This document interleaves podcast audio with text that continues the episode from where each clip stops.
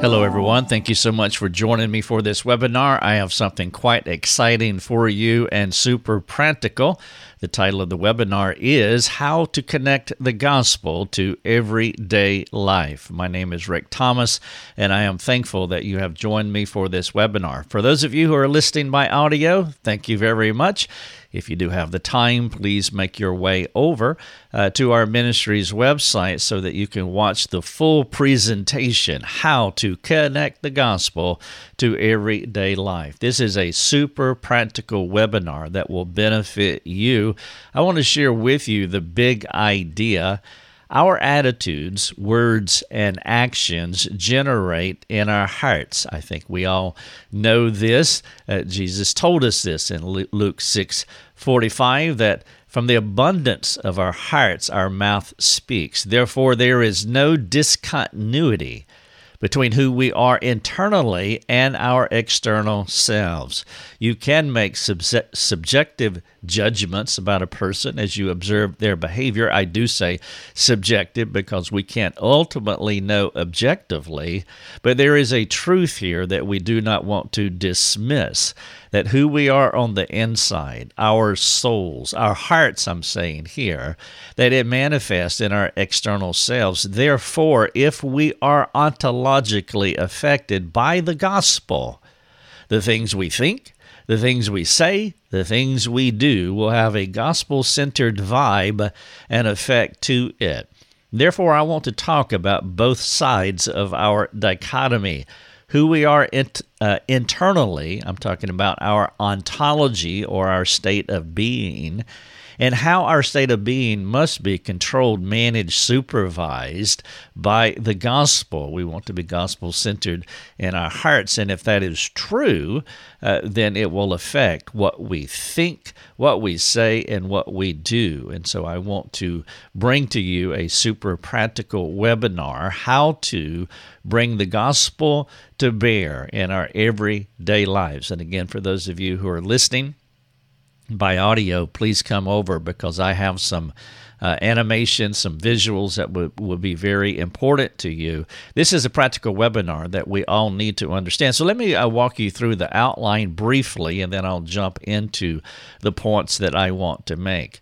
The outline is point number one what is the gospel? Since we want our ontology, our state of being, to be gospel saturated, it is important that we understand what the gospel is. So that is point number one. But then I also want to talk about some strange derivations of the gospel, some practices that Christians have that can take us off the center line of the gospel. And the first one is point number two the danger of principles. Now, I'm not saying that principles are altogether bad, but again, the goal is to be gospel centered. And if we are principle centered or principle driven, well, you can't be two things at the same time. We will not be gospel centered. Therefore, we want to talk about the danger of principles. And then another thing that I've seen in many believers' lives is what I call the danger of pleasing God, that we do not have a proper relationship with the Lord and we can be legalistic in our tendencies. And if we are, then again, that will also take us off that gospel center line as well. And so the outline is number one, what is the gospel? And then I want to talk about the danger of principles. And then number uh, three, I want to talk about the danger of pleasing God. And then the last half of the webinar is the very practical a part of it where I want to talk about how to connect the gospel to real life. And you'll be very uh, pleased with this presentation. I'm going to talk about 12 uh, different aspects of our lives, and I want to draw a straight line from these behaviors or these aspects that we live. I want to draw it back to our ontology, our state of being, to the gospel. And that brings us to uh, the name of the webinar, Connecting the Gospel to Everyday Life. And that is point number four. And then number five, I want to have I want to present to you some application questions and reflective thoughts that I trust will challenge you uh, so that you can work this material into your minds like kneading dough. I want you to work it in and work it in good and these application questions and reflective thoughts will help you to do that. And so that is our outline and with that in mind, let's start with point number 1. What is the gospel? Now, the way that I want to present this to you is I want to, by the way that I want to define the gospel, is I want to talk about how we must distinguish between the gospel, what the gospel is, and the effect of the gospel. Uh, you could say that these are two sides of the same coin.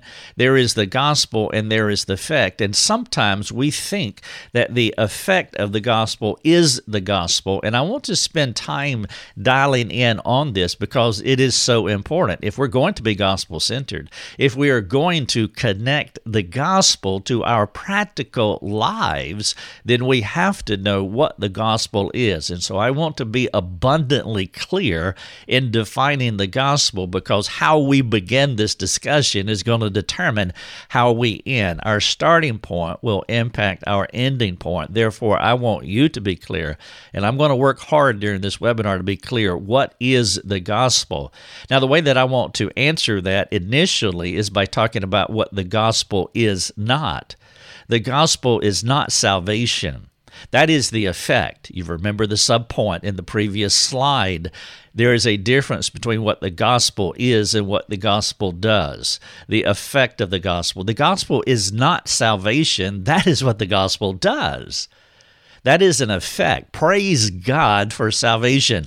Praise God that He would impose Himself into our lives and regenerate us so that we can be born again. That is an experience that we have as we are affected by the gospel. And so the gospel is not salvation the gospel is not the Bible. Now, the Bible presents the gospel to us, the Bible tells us what the gospel is, but the gospel and the Bible are two different things. The gospel is not grace, grace is the instrumentation that takes us to salvation. You can think of grace like a vehicle. It's a means. It's a, it's the instrumentation as we talk about it in theology. And so you get in the vehicle and it takes you from point A to point B. And so grace is the instrumentation that takes you from darkness to light, but grace is not the gospel. And the gospel is not a thing. And then finally, the gospel is not obedience. And I will talk more about what obedience is and how obedience works out in our lives when I get to point number three the danger of pleasing God. But as you see here on the slide, uh, by defining the gospel, part one, I want to talk about what the gospel is not. It is not salvation, it's not the Bible, it's not grace, it's not a thing, it's not obedience. Now, these things are important. These things are essential. I don't know about a thing, uh, point number four here, but these things are essential to, to living a Christian life. But these are the effects of what the gospel does to us. And so, with that in mind, what is the gospel?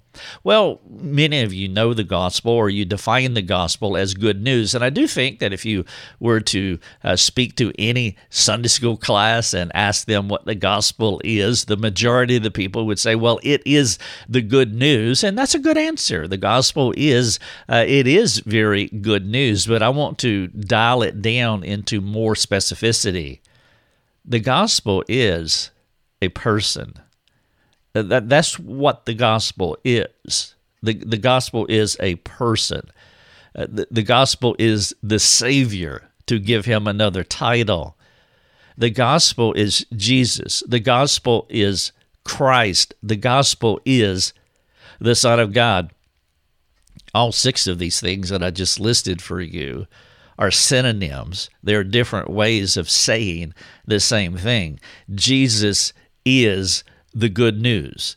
Jesus is the gospel. And it's important that we understand that now because of the gospel, because of Christ, we can experience salvation. We can be affected by Christ, and the effect is salvation. We can be motivated to be obedient because of the gospel. We learn about the gospel through the Bible. But again, the gospel, the good news, is a person, the Savior. His name is Jesus. We call him Christ as well, or the Son of God. He is the gospel. To say it another way, the gospel is the person and the work of Christ. And as you look at that on the slide, I, I don't want you to miss this.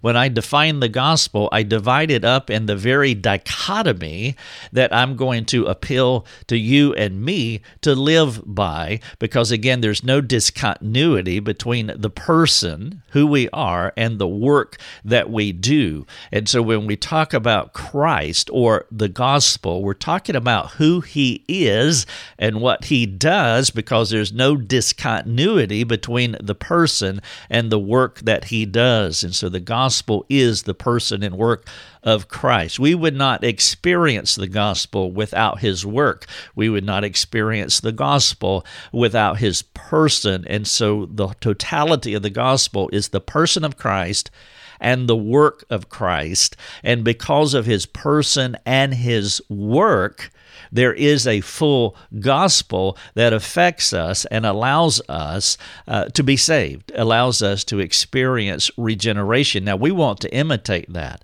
We want to imitate the gospel through and through, meaning our ontology is a a close representation, is infused with the gospel, our person. And then out of that person comes a, a work, uh, uh attitudes, words, behavior. We uh, want to be gospel centered. And if we truly are gospel centered, then the person and work of, of Rick will look a lot like the gospel or look a lot like Christ. And so when we talk about the person and work of Christ, we can say this as we continue to get down into a granular level of what the gospel is. The gospel is all that Jesus was in eternity past, all that Jesus is right now, present tense, all that Jesus will ever be. The gospel has always existed. It existed in eternity past. The gospel will exist in eternity future.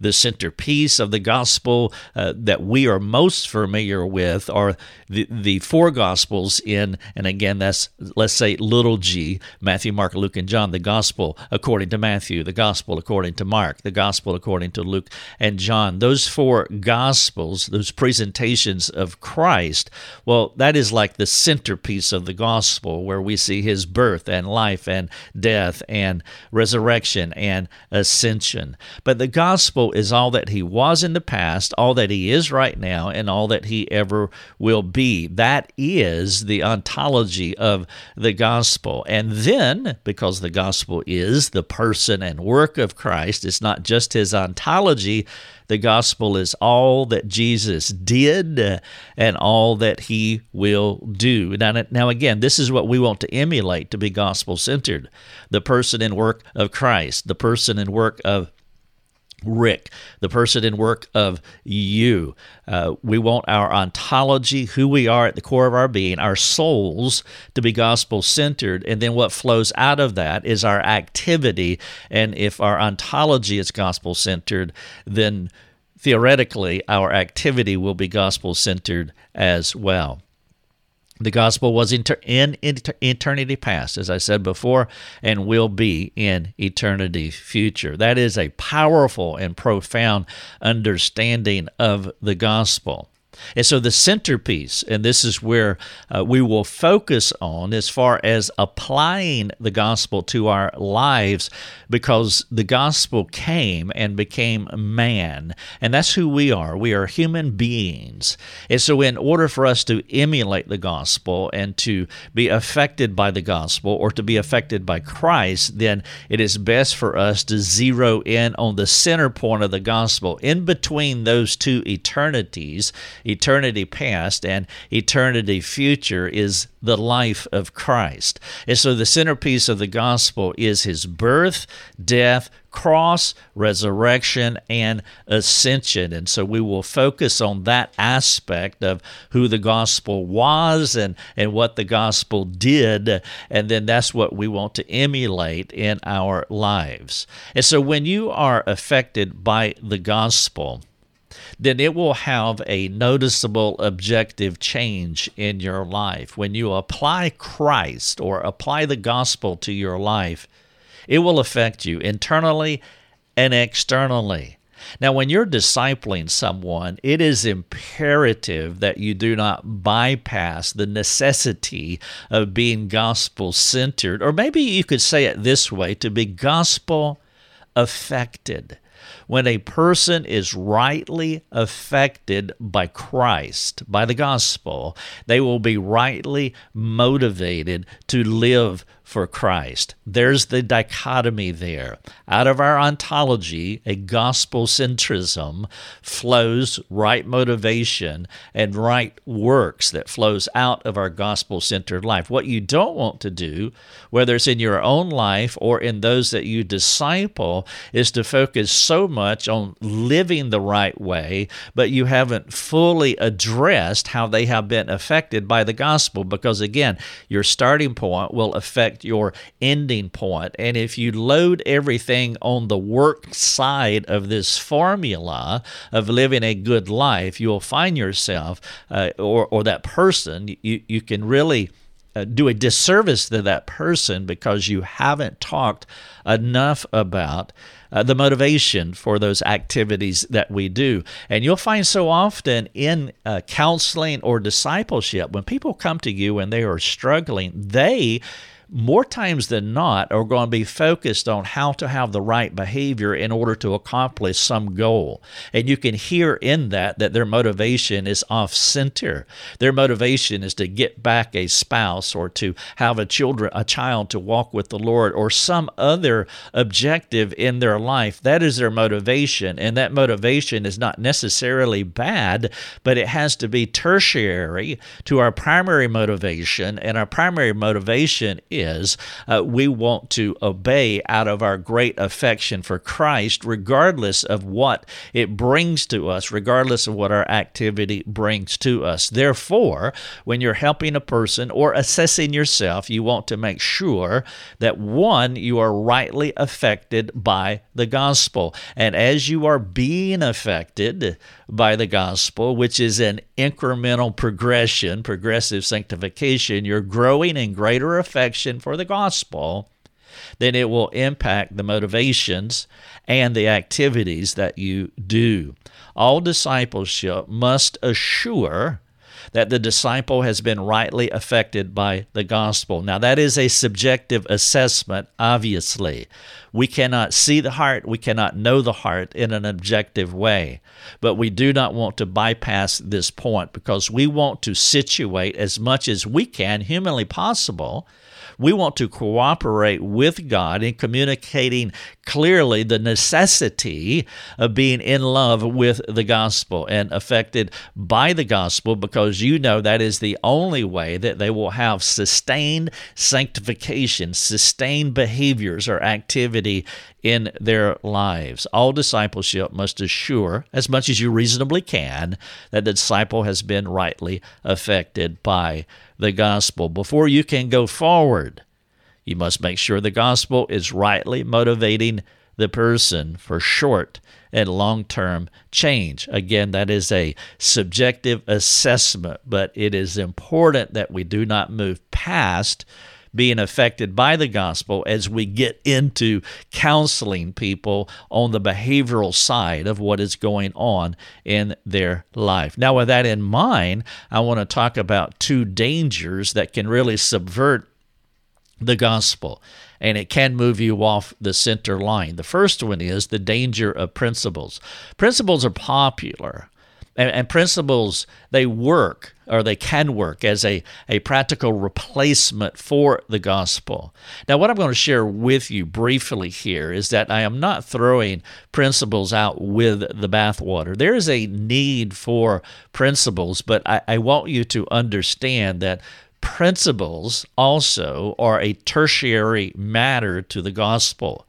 And sometimes people can be so riveted by and in, in such a search for the right principle to apply to their life that it weighs too heavy. They're out of balance because they are looking for some pragmatic thing or a pragmatic result in their life and they see principles as a vehicle to get them uh, to where they want to go and it can circumvent the need that we all have to be rightly affected and motivated by the gospel. And so the principle driven life not throwing principles out altogether but it can be dangerous and I'll give you several reasons for that. One, pr- the principle driven life uh, can be too uh, confusing, uh, trying to find the right principle and apply the right principle uh, to your life. And then when you apply the principle because you're principle driven centered and it doesn't give you the result that you want, all that you can lean into is the principle that you have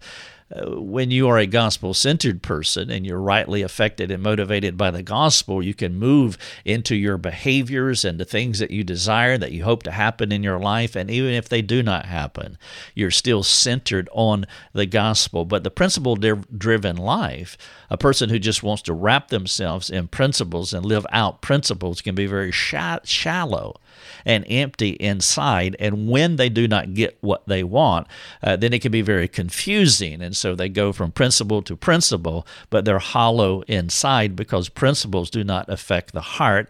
It's really just another form of legalism. And with that in mind, principle driven life is too cumbersome as well. It's like every principle is a marble and, and after a while you are you're juggling a thousand marbles as you try to uh, balance these principles in your life. It can also lead to individualism uh, the gospel centered life has an other centered vibe to it. Uh, your purpose in life is always going away from yourself to another person. The gospel centered life has an object, and the object is not you primarily, for God so loved the world. The world is the object. That, as Jesus said, I came not to be served, but to serve. The principle driven life, if you're not careful, can lead to individualism to where you're serving yourself and you really don't have a gospel centered mindset. The principle driven life is not sustainable. Not sustainable because, again, it is not. Um, energizing you from within. The person who is affected by Christ is is drinking from water that where they never thirst again. They're living an internally abundant life, regardless of what is going on externally in their lives. The gospel centered life internally, from an ontological perspective, will sustain you through all kinds of hardships. And we see that in Scripture, and we also have seen that throughout church history. Principle driven life is just laying down rules and applications on a hollow shell, uh, and that is not sustainable, and it will lead to that confusing, cumbersome life. The principle driven life is not the Bible's point. The point of the Bible is the gospel. And so we want to make sure that as we are living our lives that Jesus is the centerpiece. He is the exalted one. And sometimes with the principle driven life, we can be so focused on the principle that we miss the primary point of the Bible. And the primary point of the Bible is Christ. And so without throwing out principles altogether.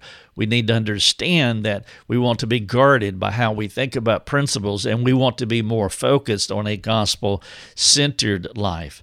And then the second thing that can throw us off center line now, there are many things that can move us off the centrality of the gospel. I recognize this. I'm only addressing two the danger of the principle driven life, and then also the danger of pleasing God, because I see this so often uh, with those that I have cared for over the years. It's an easy temptation to replace the gospel with principles.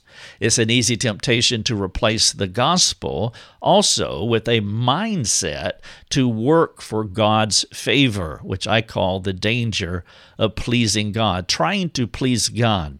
Now, as I move through this particular slide, the intent here is to address our motives.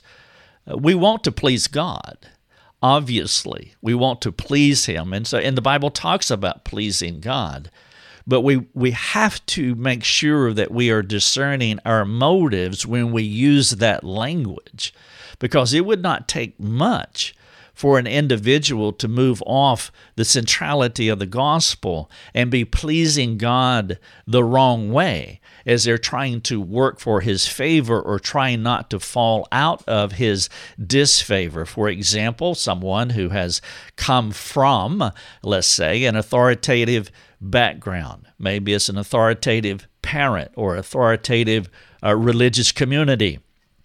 And they have learned uh, to be a legalist. They have learned to perform. The motive of their heart is, is to always be in favor with whoever the authority is, or to always be uh, in favor uh, with the person that they don't want to be rejected by. And so when I talk about trying to please God, I want to make sure that we're clearly self assessing our motives and make sure our motivation for pleasing God comes from a gospel centric perspective and not the motive to gain God God's favor. Uh, as though you could gain his favor. And so the intent here is to address our motives because everyone has a bend toward legalism. And that was Adam's issue, right?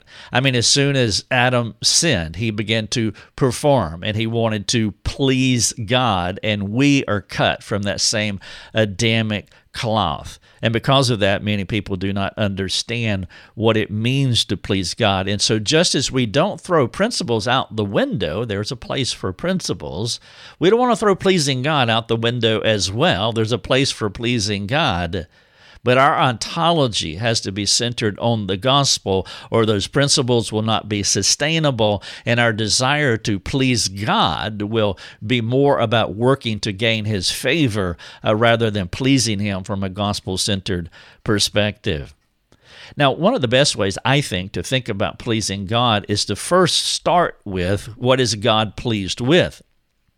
And in Mark 111, uh, it says, This is my beloved Son, in whom I am well pleased. And so the Father is perfectly pleased with his Son. Scripture could not be clearer on that matter. Jesus came to do the will of his Father. He was the perfect sacrifice, the Lamb of God, sacrifice for the sin of the world. And the Father was abundantly pleased with his son. And so that is where you want to begin when you talk about pleasing God. The Father was perfectly pleased with his son. And if you are in the Son, S O N, if you are in the gospel, then you are pleasing God.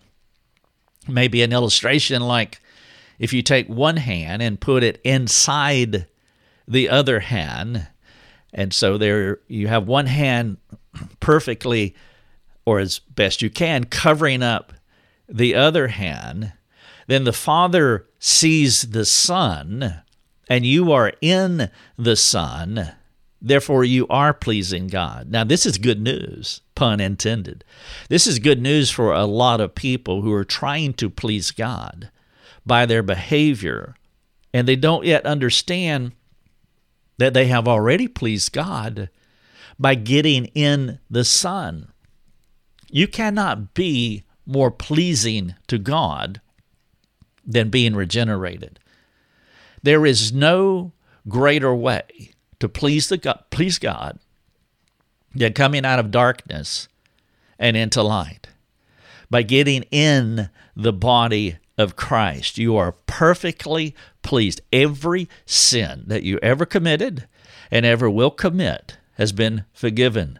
You will be guiltless in the day of our Lord Jesus Christ. As Paul said, 1 Corinthians chapter 1, verses 8 and 9.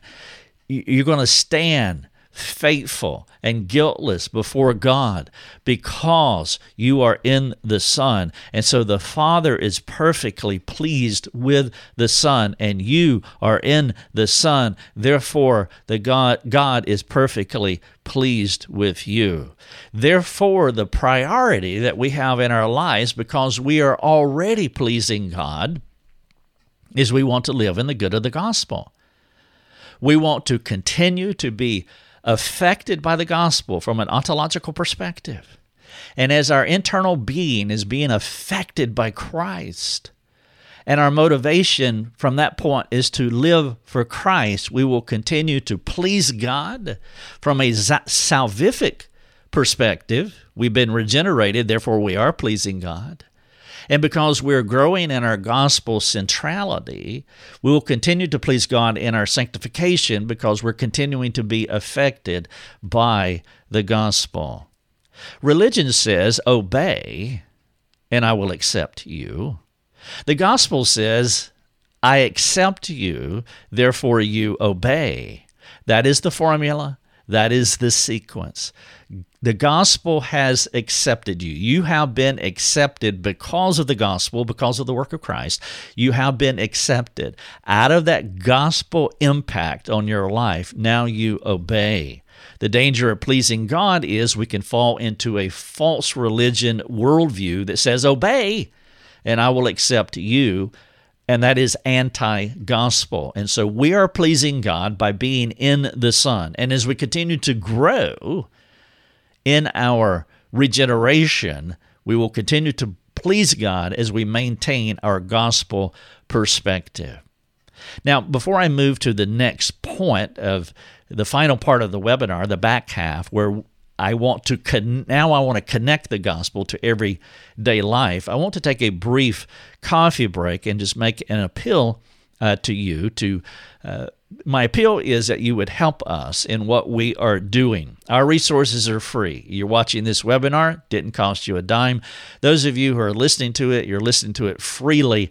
And we thank God that we have the ability to do that, but we are well aware, I am well aware, that, that we cannot do this without some of you who underwrite this ministry financially. It takes right at $250,000 a year there's a 10 member team, which is not enough, but it's what we have. We remain debt free and we only work within the finances that we have. But I thank God for those of you who do underwrite this ministry to help us to provide these resources. We have been a global ministry for more than a decade now meaning that we are reaching around the world with the practical message of Christ, these resources, and that is a phenomenal thing. And I thank God for each and every one of you, those of you who are watching it freely, and those of you who do have the ability, because I know that everybody can, who underwrites our ministry. And so here are five things that I would love for you to consider one, two, three, four, or all five of those, whatever you're able to do. One, like our resources wherever you find them, like us on Facebook Facebook, like us on Instagram, like us on Twitter, like us on LinkedIn, etc., etc. Number two, share our resources. They are free. Take the URL, share them, take articles, print them off, share them, send the podcast to whomever you wish, whosoever will. Like our resources, share them. Uh, write a review, a podcast review, for example, Life Over Coffee. Uh, write a review for our Amazon books on the Amazon site. That you, you might not believe it, but the average person knows 250 people. And if you like it, if you share it, if you write a review, you're going to impact more lives than you can imagine. And then each one of them will impact lives as well if they will do similarly. And that's how you grow organically. So, like, share, write. And then some of you are able to support us on a monthly or annual basis.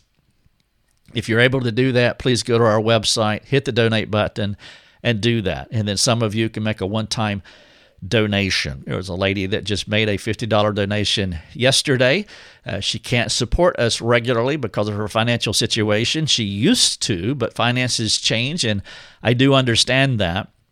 But she loves our resources and she wants to help in whatever way that she can. And so she made a $50 donation. So take a look at these five things, ask God what you can do, and then partner with us in this great gospel adventure as we share the practical message of Christ around the world. It is a fantastic, stunning, and humbling opportunity that we have.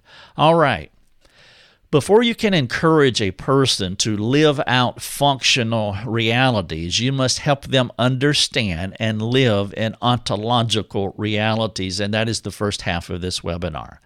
I've tried to be clear and as thorough as I can be within the time frame that I have uh, to focus on what the gospel is, what the gospel is not, and why it's absolutely vital that we understand that we have to live in ontological realities before we go out and say things to people or do things for people. We don't want to be principle driven. We don't want to be doing these things because we're pleasing, trying to please God, working for His favor, or trying not to be rejected. We want to be growing in our affection of the gospel in our souls, where our minds are saturated by the gospel and is continuing to mature ontologically.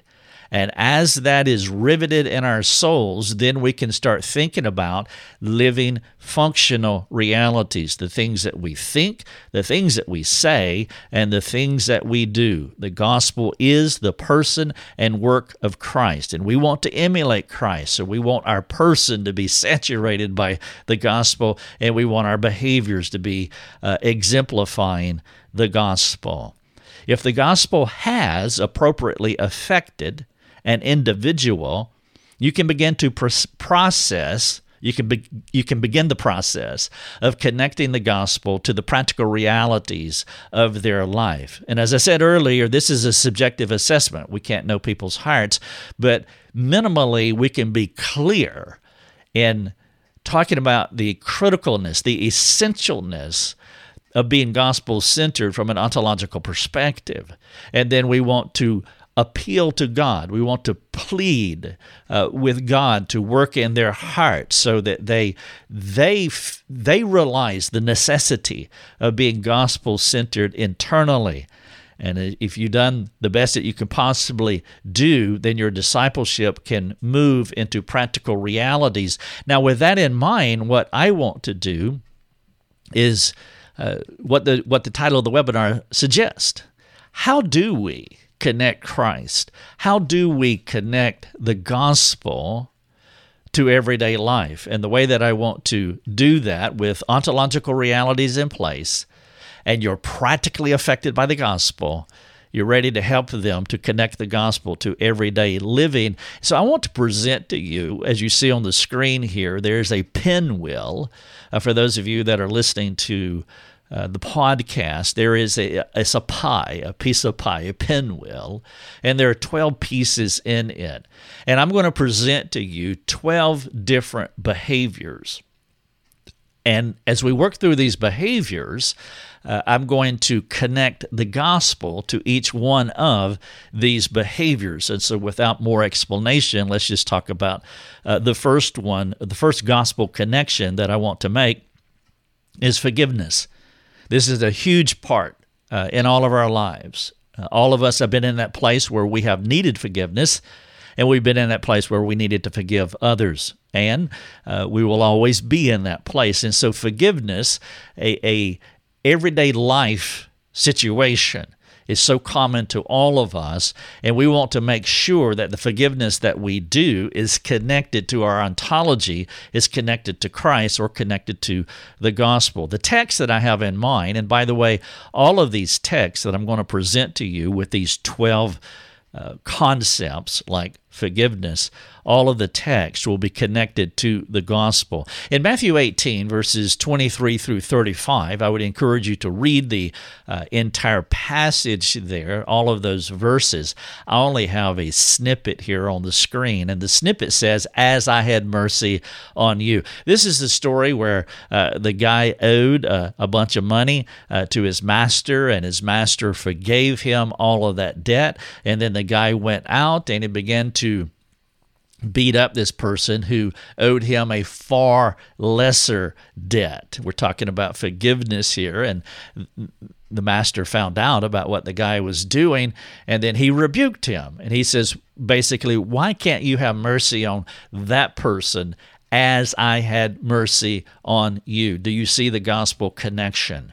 See, our motivation to forgive others is born out of the gospel. We owed God and an infinite debt. And God paid that debt through the gospel. Therefore, that should be our motivation to forgive others.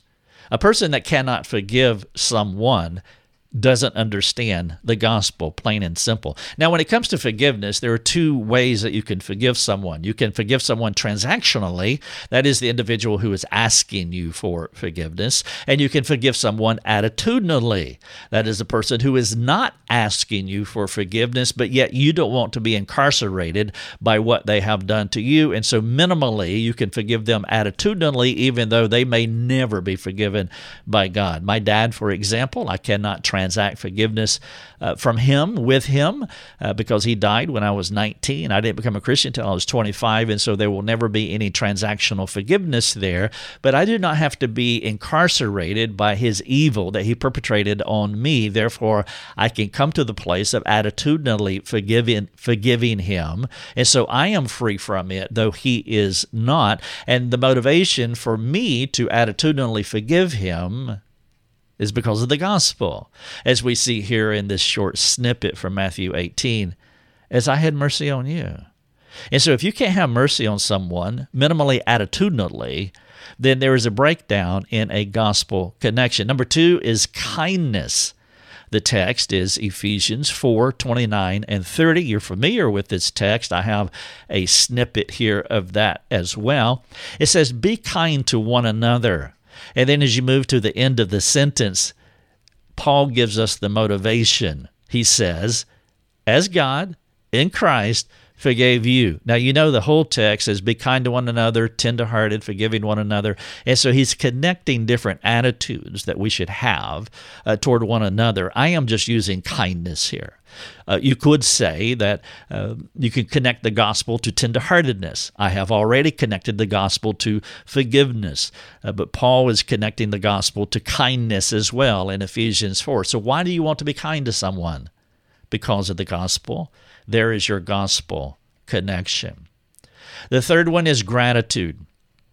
I am using Luke 7 uh, 47. That may be a good way to uh, remember it. 747, the airplane.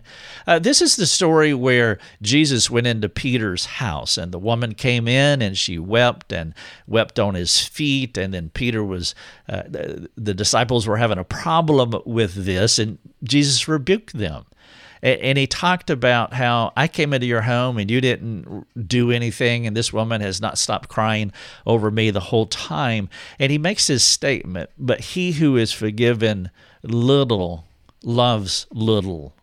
The inverse is true. He who is forgiven much loves a lot. This woman was expressing uh, transcendent, extreme gratitude for Christ because she realized that she was forgiven so much.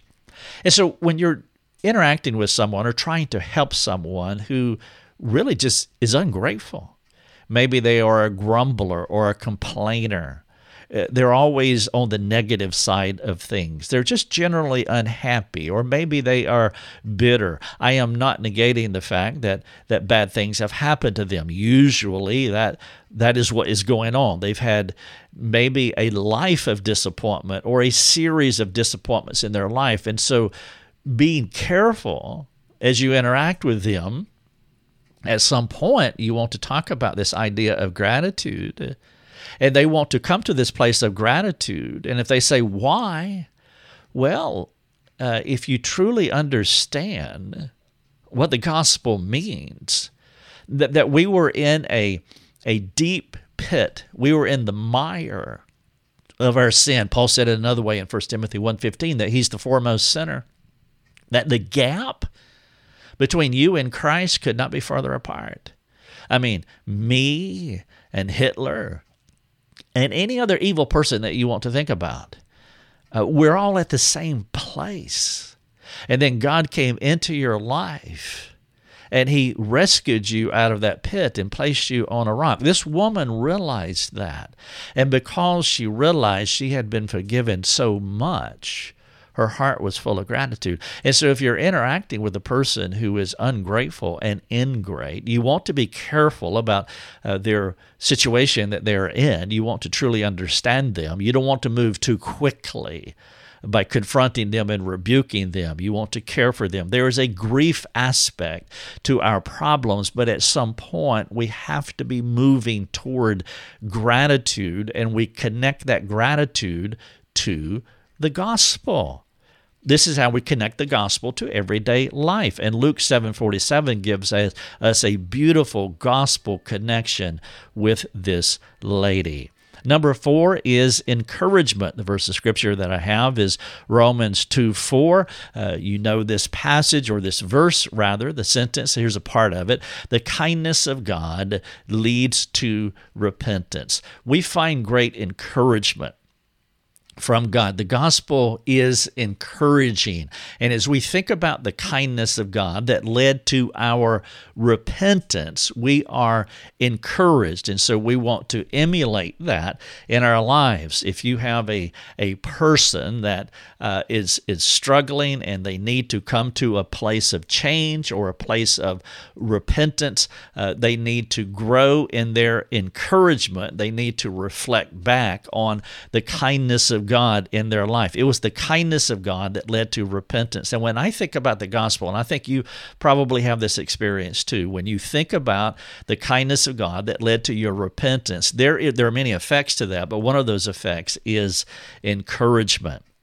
The fifth one here of the 12 uh, concepts or behaviors or attitudes that I want to communicate to you is serving and that verse would be Mark 10:45 and that is we see here the attitude of the gospel.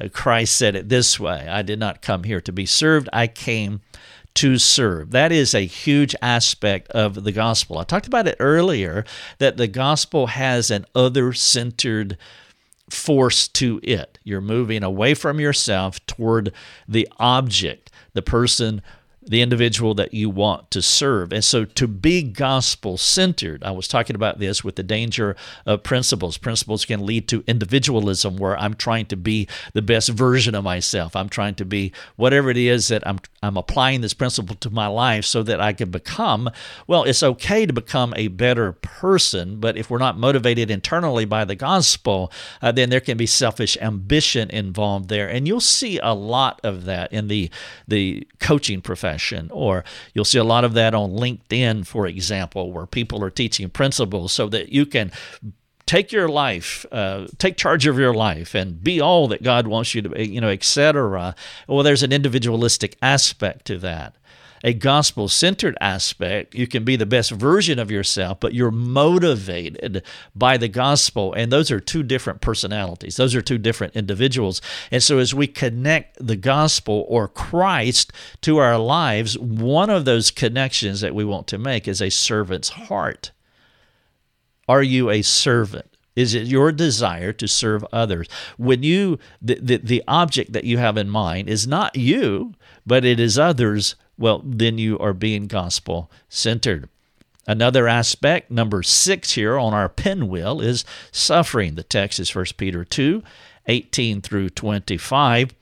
A powerful passage of Scripture. Here is a snippet Christ as our example, so that we might follow in his steps. There's no way to get around this the, to be gospel centered implies that they will be suffering. And if you want to, there's two ways to suffer. You can suffer well and you can suffer poorly. If you want to suffer well, uh, then you want your mind saturated by the life of Christ, the the life and death, the suffering of Christ. He gave the gospel gave us an example. This whole passage here in 1 Peter 2 18 through 25 is about suffering. It is a suffering centered passage. And Peter is very clear the gospel is your example if you want to suffer well. That is the gospel connection that you want to make. Number seven, humility. In Matthew 26 39, uh, this is Jesus in the Garden of, Garden of Gethsemane. And in this, you know this verse has been quoted often, or a part of this verse, not as I will, but as you will.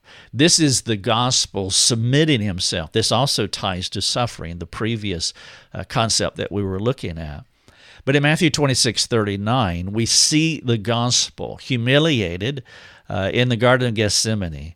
But yet he was so focused on doing the will of his Father that he was willing to submit himself to his Father's will. Of course, we know how that, that went. Of course, there was a death, but there was a resurrection, there was an ascension.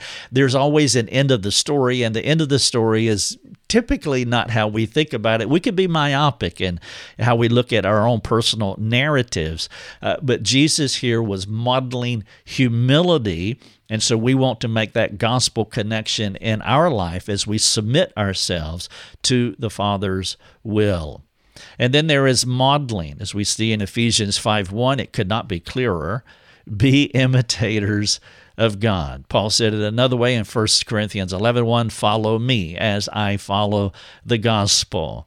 In Philippians 4 9, Paul says, What you've learned and heard and received uh, in me, uh, do those things, and the God of peace will be with you. It is apparent that you want to model the gospel. We want to be imitators of Christ. And if we have been rightly affected by the gospel, then there's no discontinuity, or there should not be a discontinuity between who we are ontologically and what we do behaviorally. Therefore, we are imitating God because our hearts have been rightly affected by the gospel. And then there is confession.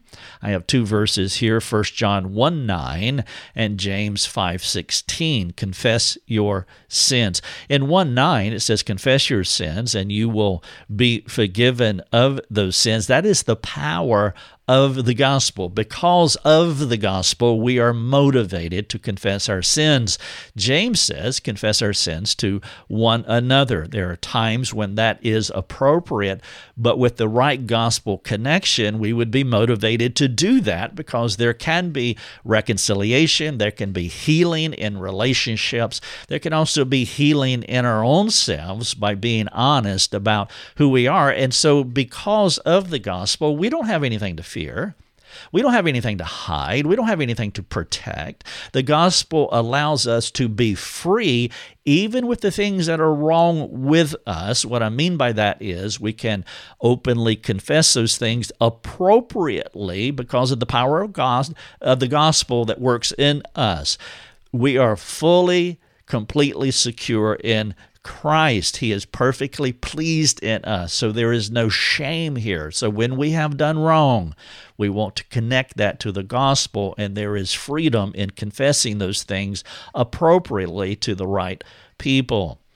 And then there is self righteousness, number 10. I have Luke 16 15 and then 1 Timothy 1 15, which I mentioned earlier. In Luke 16 15, Jesus is rebuking the Pharisees. And part of his rebuke is what is exalted among men is an abomination to God. And then in 1 Timothy 1:15, the verse I referenced earlier, Paul is talking about being the foremost sinner or the chief of sinners. And so we don't exalt ourselves among others. Uh, selfish ambition. It's an abomination to God. And so you have two people here. You have the Pharisees in Luke 16, And then you have Paul in 1 Timothy 1, and they are antithetical. One of them has been riveted by the gospel. And as he thinks about his life, he says, I was the foremost sinner. But then he transitions in verse 16, but God had mercy on me. He recognized the deplorable state, the condition of his soul, and the gospel transformed him. Now, this also ties back into humility, as I was talking uh, earlier. And because Paul was so affected by the gospel, he walked in humility and he really eschewed self righteousness. He could not elevate himself. He would not elevate himself because the gospel, a right understanding of the gospel, would not permit him to do that. Of course, the Pharisees did not have a right understanding of the gospel. They were working within their own religious system, their legalistic system, which was a self exalting system, and that was an abomination to God. And then number 11 of our 12 aspects is anger. In 1 Peter 2 1 and 5, Peter uh, connects anger uh, to the gospel. He says, Put away anger as newborn babes in Christ. There is a gospel connection here to our anger. Why do you want to put a put away anger. You're a newborn babe in Christ. Because of the gospel, you can put away anger. And there are many other passages on anger for those of us that struggle with it, in whatever iteration that may be. Uh, we do want to bring the gospel to bear on it and make sure that that we are working and doing all that we can do to rid ourselves of any manifestation of anger that we may have. And then finally, pornography. In 1 Corinthians 7 3 and 4, we learn that spouses do not have authority over their bodies. These are Christians who have been affected by the gospel. And because there is an other centered nature to the gospel, as they connect the gospel to sexuality, then there is a desire to serve and not to be served. Pornography is a self serving habit, habituation that some people get themselves into. It is an anti gospel worldview and behavior, completely different from what the gospel is as it applies to sexuality. And so we want to connect the gospel to our sexuality, and therefore we can. One of the ways that we can learn how to do that is in 1 Corinthians 7, verses 3 and 4. I want you to look at the pinwheel now, and these are just 12 gospel connections that I have made. If you would to if you were to slow down and go back through the slides and pull out all of these verses and then bring other verses on the same subject like forgiveness for example or or anger or self-righteousness and you bring other verses in on that you can begin to really work through just these 12 aspects this is what I want you to think about imagine if all of us were excelling just in these 12 things?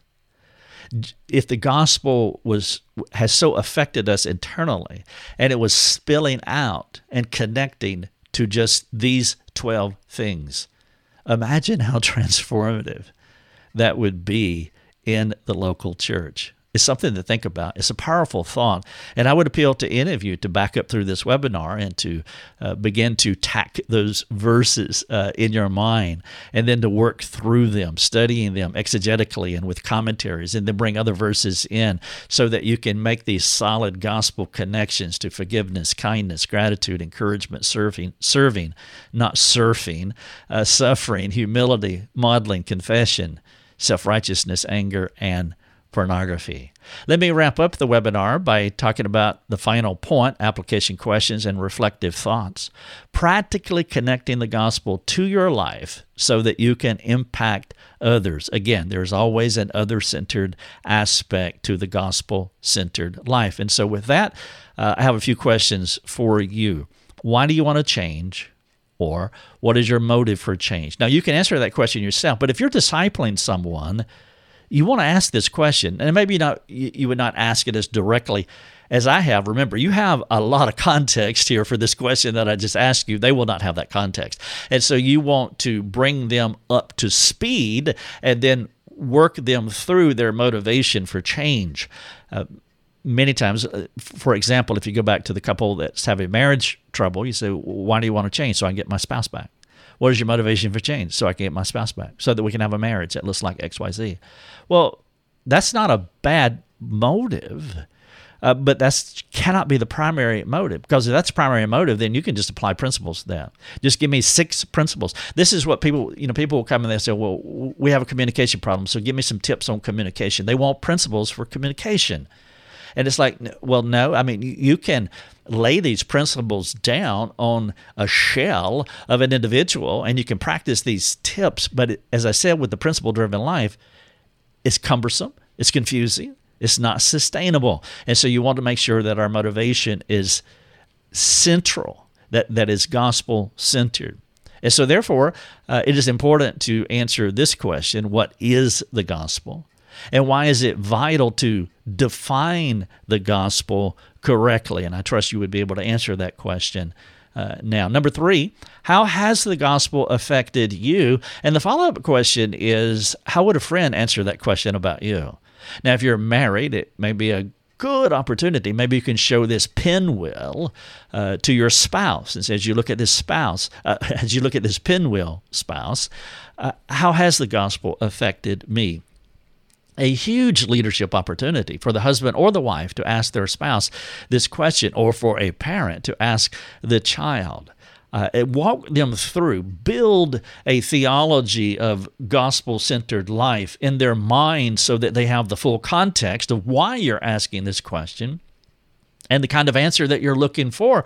And if they have the context and you, like, say, show them that pinwheel of those 12 things and they see that, and it's like, okay, well, uh, then you can be begin to talk through it. So, how has the gospel affected you, and how would a friend answer that question about you? Number four, I have two more. Uh, number four, what are your gospel companions? And the follow up is, how do they serve you? I'm talking about 1 Corinthians 15, where good companions corrupt. I don't say, I'm not asking who are your gospel companions. I mean, that, that's part of the answer, but I'm asking what.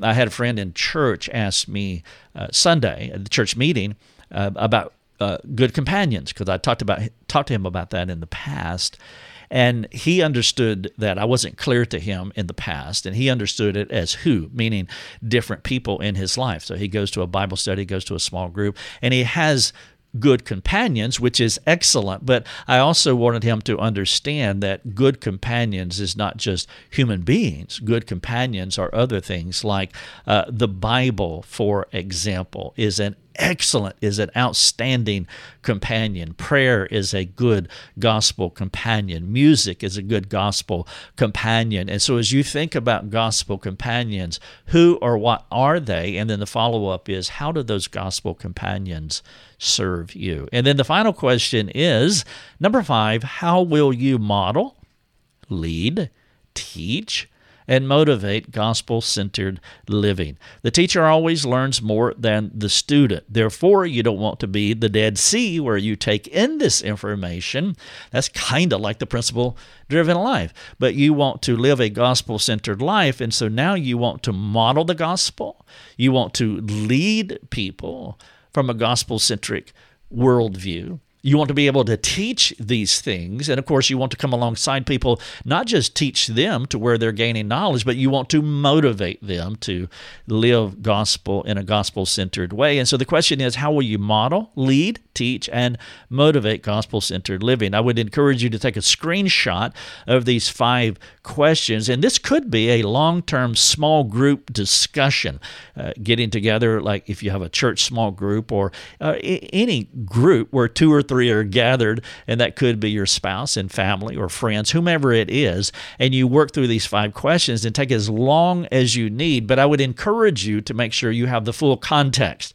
And so it's everything that I said over the past 60 minutes that flow into these questions, and then use these questions as long as you need to to continue to reshape ourselves, yourselves, ontologically, and then also externally. Thank you so much for listening to uh, this webinar. For those listen, who have, listened through the podcast, those of you who have watched it, thank you also uh, for viewing it. As always, if you have any questions, please reach out to our ministry we have free uh, community forums. And so you can jump on our forums and ask any question pertaining to life and godliness.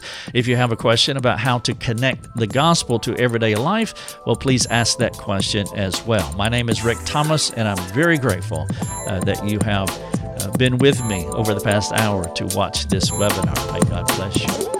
You have been listening to Life Over Coffee with Rick Thomas. If you have a question for Rick, you can let him know by sending him a note through his website, rickthomas.net. That's rickthomas.net. Thanks for listening. Enjoy your coffee.